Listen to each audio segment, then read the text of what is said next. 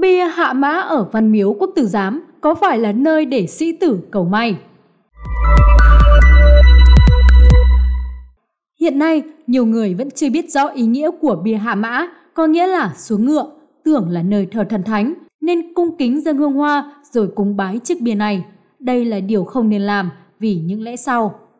Ngày xưa, trước những dinh thự của quan to, những miếu thờ, cổng làng xưa, thậm chí là ở giếng lớn, ta có thể thấy bia hạ mã, đặc biệt là ở những nơi quan trọng như Văn Miếu Quốc Tử Giám.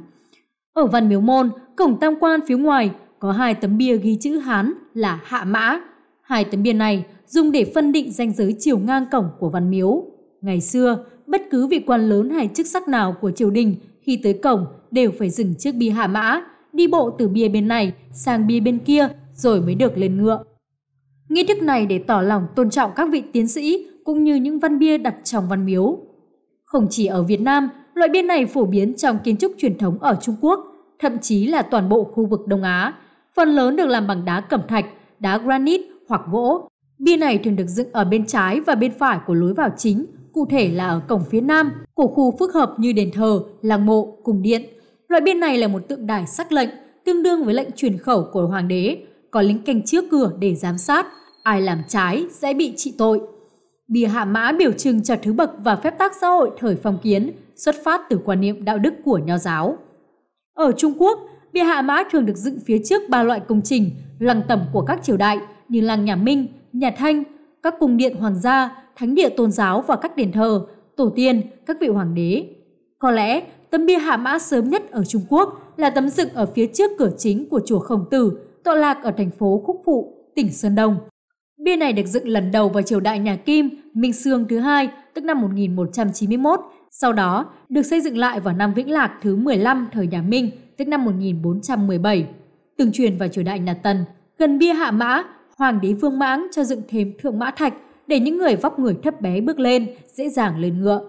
Thượng mã thạch là một bục đá hình chữ L, rất phổ biến vào thời nhà Thanh. Ngoài văn miếu, quốc tử giám ở Hà Nội, bia hạ mã còn được dựng ở những di tích nổi tiếng của thế giới ví dụ như cầu Thiện Trúc, nơi được xếp vào loại bảo vật quốc gia ở Bắc Triều Tiên. Ở Sùng Nguyên Tự, một ngôi chùa Phật giáo tại Naha, tỉnh Okinawa, Nhật Bản, ở Khánh Ninh Tự, tức đền Amala Bayashi Galang của Mông Cổ. Ở Việt Nam, ngoài bia hạ mã, trên trục chính của Hoàng Thành Huế, phía trước Phu Văn Lâu, ta còn thấy câu khuyên cái hạ mã, nghĩa là nghiêng lọng và xuống ngựa.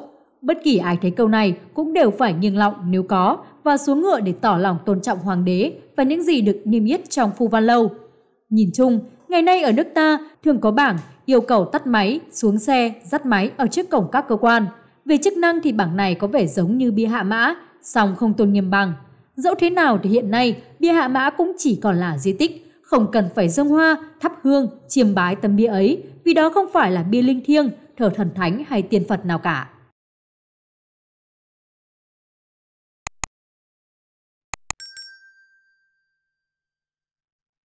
Bia hạ mã ở Văn Miếu Quốc Tử Giám có phải là nơi để sĩ tử cầu may? Hiện nay, nhiều người vẫn chưa biết rõ ý nghĩa của bia hạ mã, có nghĩa là xuống ngựa, tưởng là nơi thờ thần thánh, nên cung kính dân hương hoa rồi cúng bái chiếc bia này. Đây là điều không nên làm vì những lẽ sau. Ngày xưa, trước những dinh thự của quan to, những miếu thờ, cổng làng xưa, thậm chí là ở riêng lớn, ta có thể thấy bia hạ mã, đặc biệt là ở những nơi quan trọng như Văn Miếu Quốc Tử Giám. Ở Văn Miếu Môn, cổng tam quan phía ngoài có hai tấm bia ghi chữ Hán là hạ mã. Hai tấm bia này dùng để phân định ranh giới chiều ngang cổng của Văn Miếu.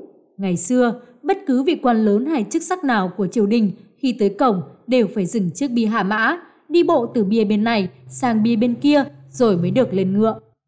Nghi thức này để tỏ lòng tôn trọng các vị tiến sĩ cũng như những văn bia đặt trong văn miếu. Không chỉ ở Việt Nam, loại bia này phổ biến trong kiến trúc truyền thống ở Trung Quốc, thậm chí là toàn bộ khu vực Đông Á. Phần lớn được làm bằng đá cẩm thạch, đá granite hoặc gỗ. Bia này thường được dựng ở bên trái và bên phải của lối vào chính, cụ thể là ở cổng phía nam của khu phức hợp như đền thờ, làng mộ, cung điện. Loại bia này là một tượng đài sắc lệnh, tương đương với lệnh truyền khẩu của hoàng đế, có lính canh trước cửa để giám sát, ai làm trái sẽ bị trị tội. Bia hạ mã biểu trưng cho thứ bậc và phép tắc xã hội thời phong kiến, xuất phát từ quan niệm đạo đức của nho giáo. Ở Trung Quốc, bia hạ mã thường được dựng phía trước ba loại công trình, lăng tẩm của các triều đại như lăng nhà Minh, nhà Thanh, các cung điện hoàng gia, thánh địa tôn giáo và các đền thờ, tổ tiên, các vị hoàng đế. Có lẽ tấm bia hạ mã sớm nhất ở Trung Quốc là tấm dựng ở phía trước cửa chính của chùa Khổng Tử, tọa lạc ở thành phố Khúc Phụ, tỉnh Sơn Đông. Bia này được dựng lần đầu vào triều đại nhà Kim, Minh Sương thứ hai, tức năm 1191, sau đó được xây dựng lại vào năm Vĩnh Lạc thứ 15 thời nhà Minh, tức năm 1417. Từng truyền vào triều đại nhà Tần, gần bia hạ mã, hoàng đế Vương Mãng cho dựng thêm thượng mã thạch để những người vóc người thấp bé bước lên, dễ dàng lên ngựa. Thượng mã thạch là một bục đá hình chữ L, rất phổ biến vào thời nhà Thanh. Ngoài văn miếu, quốc tử giám ở Hà Nội, bia hạ mã còn được dựng ở những di tích nổi tiếng của thế giới, ví dụ như cầu Thiện Trúc, nơi được xếp vào loại bảo vật quốc gia ở Bắc Triều Tiên. Ở Sùng Nguyên Tự, một ngôi chùa Phật giáo tại Naha, tỉnh Okinawa, Nhật Bản, ở Khánh Ninh Tự, tức đền Amala Bayashi Galang của Mông Cổ. Ở Việt Nam, ngoài bia hạ mã, trên trục chính của Hoàng Thành Huế, phía trước Phu Văn Lâu, ta còn thấy câu khuyên cái hạ mã, nghĩa là nghiêng lọng và xuống ngựa. Bất kỳ ai thấy câu này cũng đều phải nghiêng lọng nếu có và xuống ngựa để tỏ lòng tôn trọng hoàng đế và những gì được niêm yết trong Phu Văn Lâu. Nhìn chung, ngày nay ở nước ta thường có bảng yêu cầu tắt máy, xuống xe, dắt máy ở trước cổng các cơ quan. Về chức năng thì bảng này có vẻ giống như bia hạ mã, song không tôn nghiêm bằng. Dẫu thế nào thì hiện nay, bia hạ mã cũng chỉ còn là di tích, không cần phải dâng hoa, thắp hương, chiêm bái tấm bia ấy, vì đó không phải là bia linh thiêng, thờ thần thánh hay tiên Phật nào cả.